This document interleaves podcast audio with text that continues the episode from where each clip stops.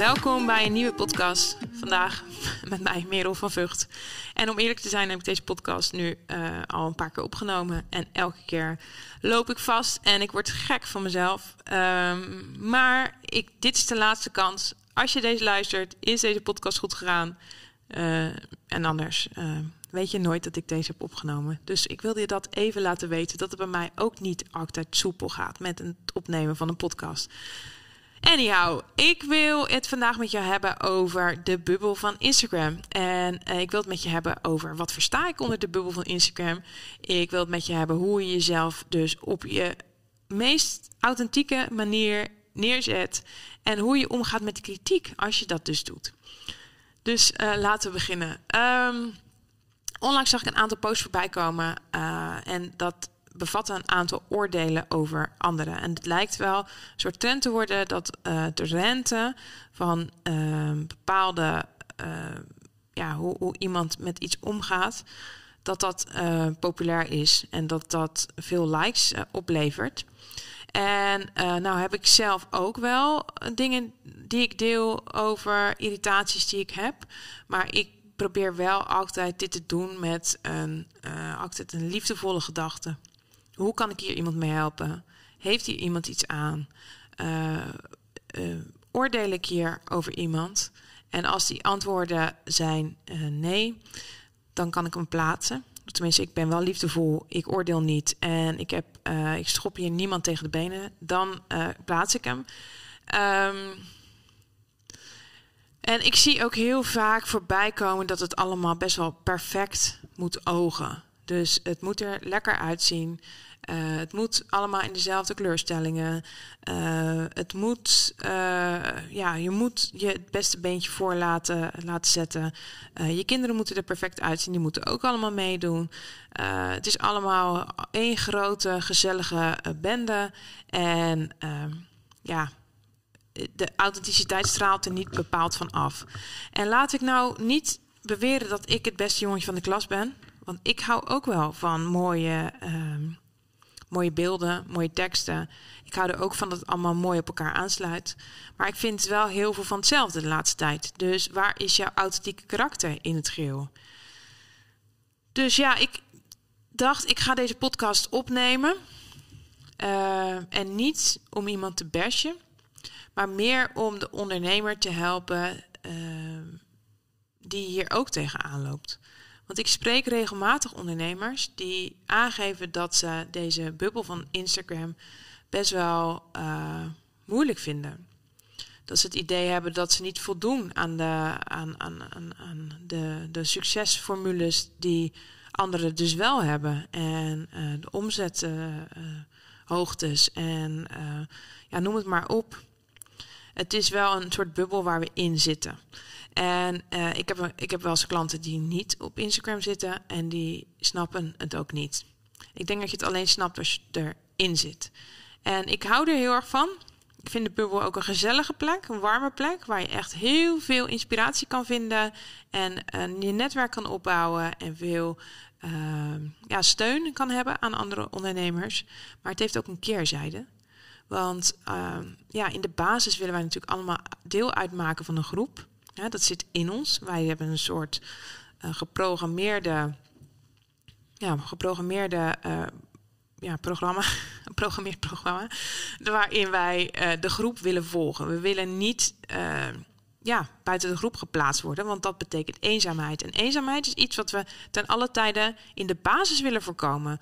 Want uh, toen jij babytje was, toen betekende eenzaamheid uh, ja, dat jij kwam te overlijden. Want je had altijd iemand nodig. Je was afhankelijk.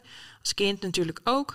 Dus je hebt jezelf altijd aangeleerd dat je, uh, dat je het niet alleen kan. Um, tenzij je er natuurlijk bewust mee bezig bent geweest.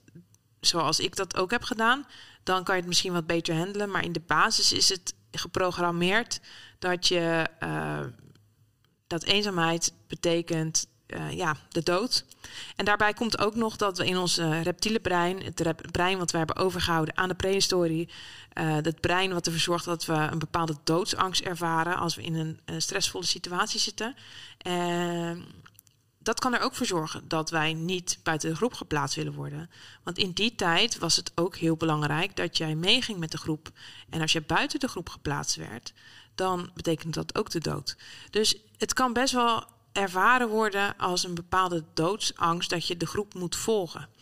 Ehm, dus ja, je bent snel geneigd, als je daar niet echt goed bij stilstaat, om dingen te doen die een groep ook doet. Zodat jij niet ehm, ja, jezelf anders maakt en niet jezelf uh, ja, distancieert van de anderen.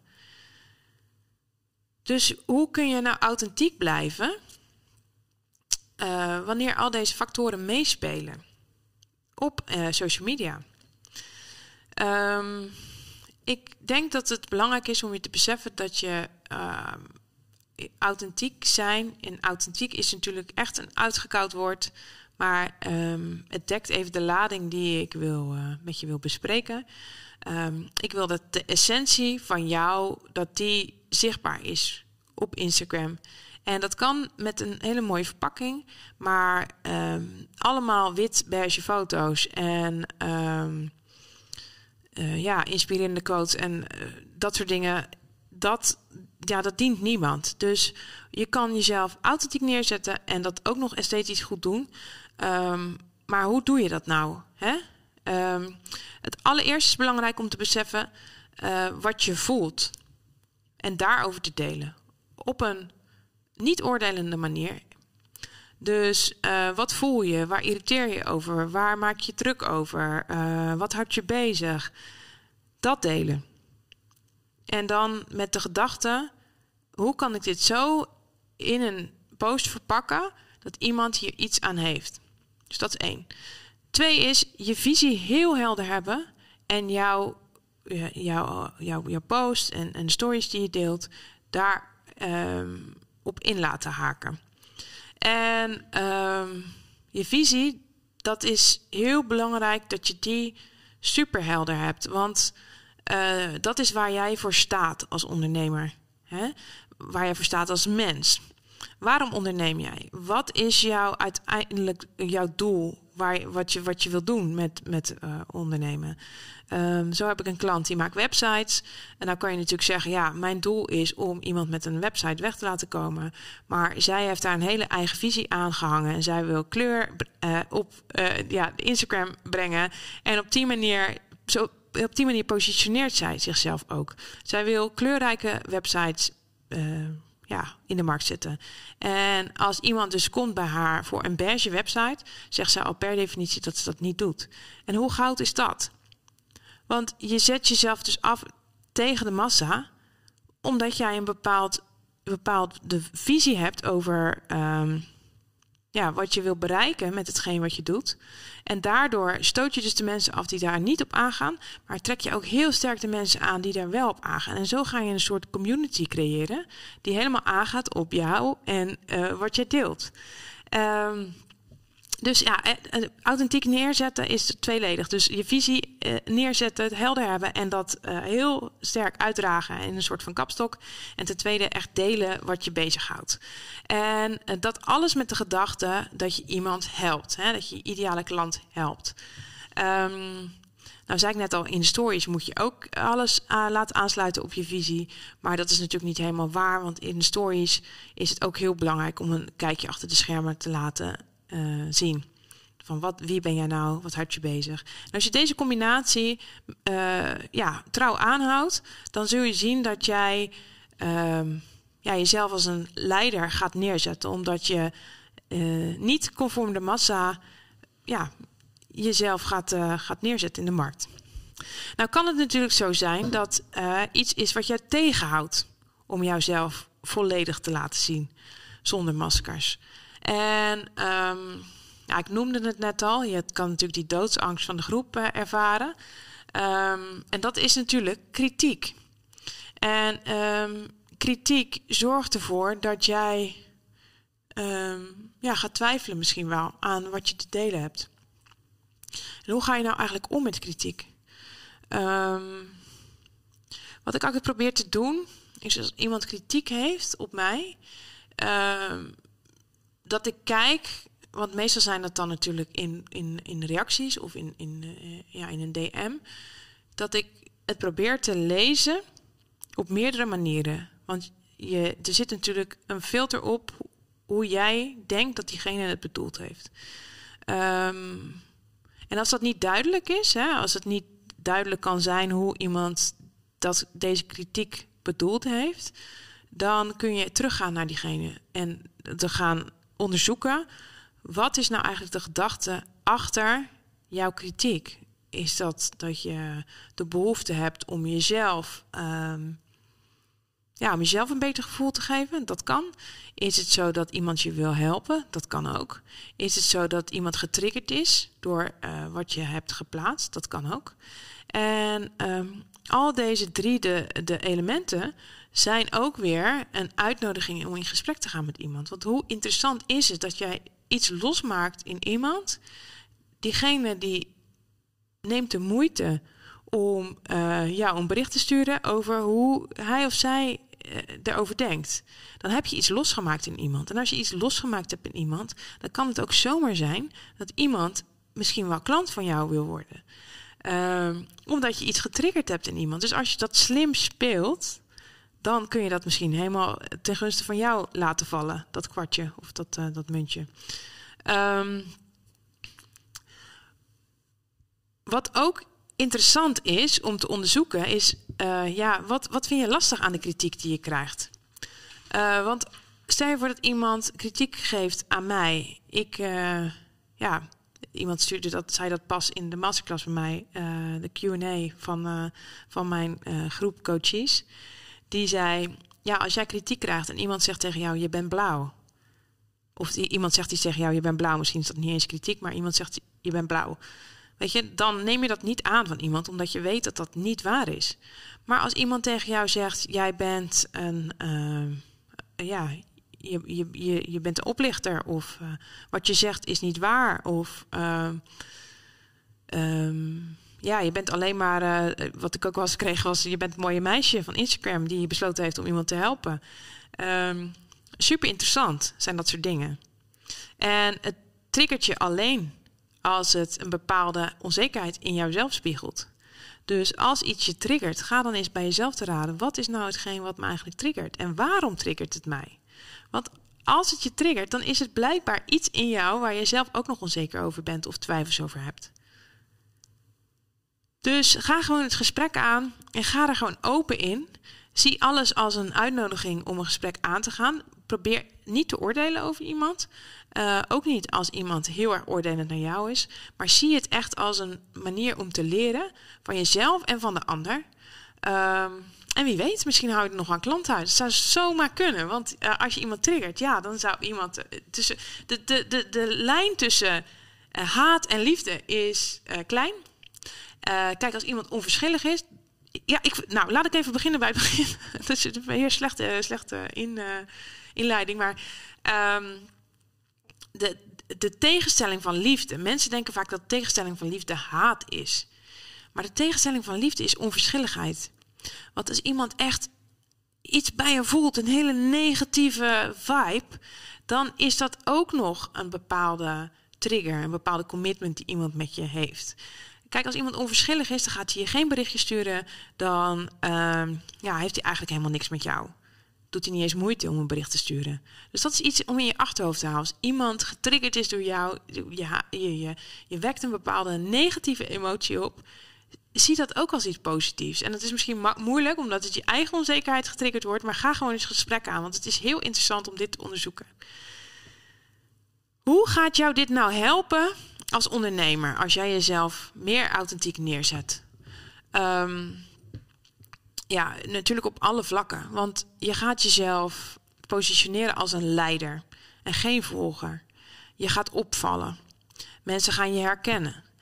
Um, dus dat is al iets wat, wat ontzettend belangrijk is. Als, als iemand denkt aan kleurrijke websites, dan denken ze gelijk aan mijn klant Marloes, die kleurrijke websites maakt.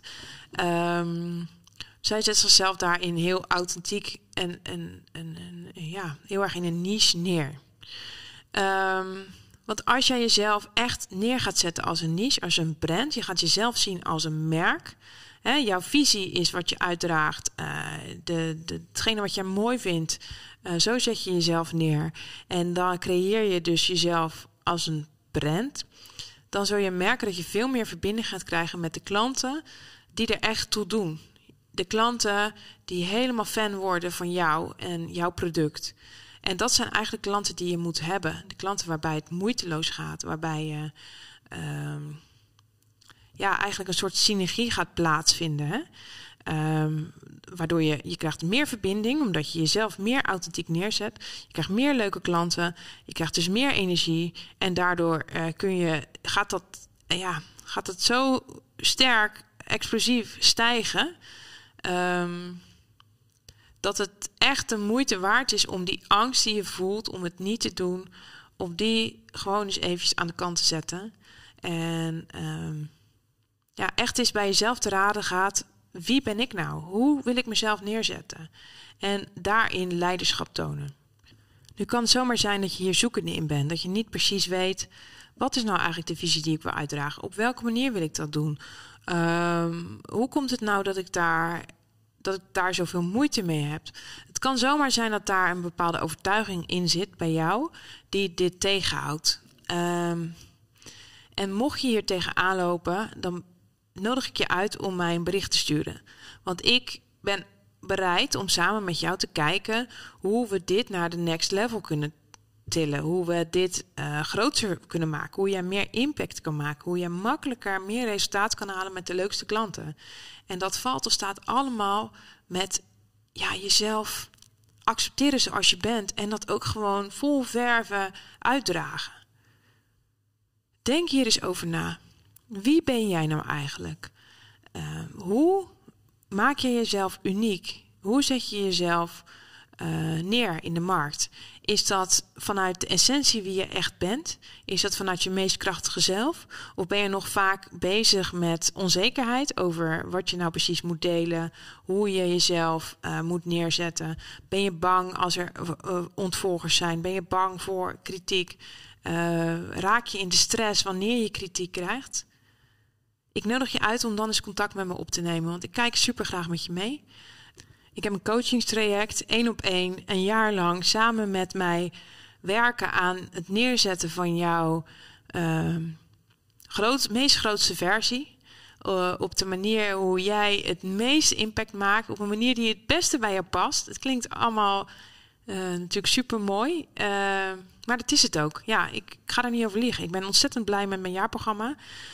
Um, ik zou het super leuk vinden als jij met mij deelt, als je bepaalde twijfels hebt over je, uh, over je visie, over uh, wat je nou precies wilt, hoe je je onderneming kan vormen uh, op, de, op de manier hoe jij dat wilt.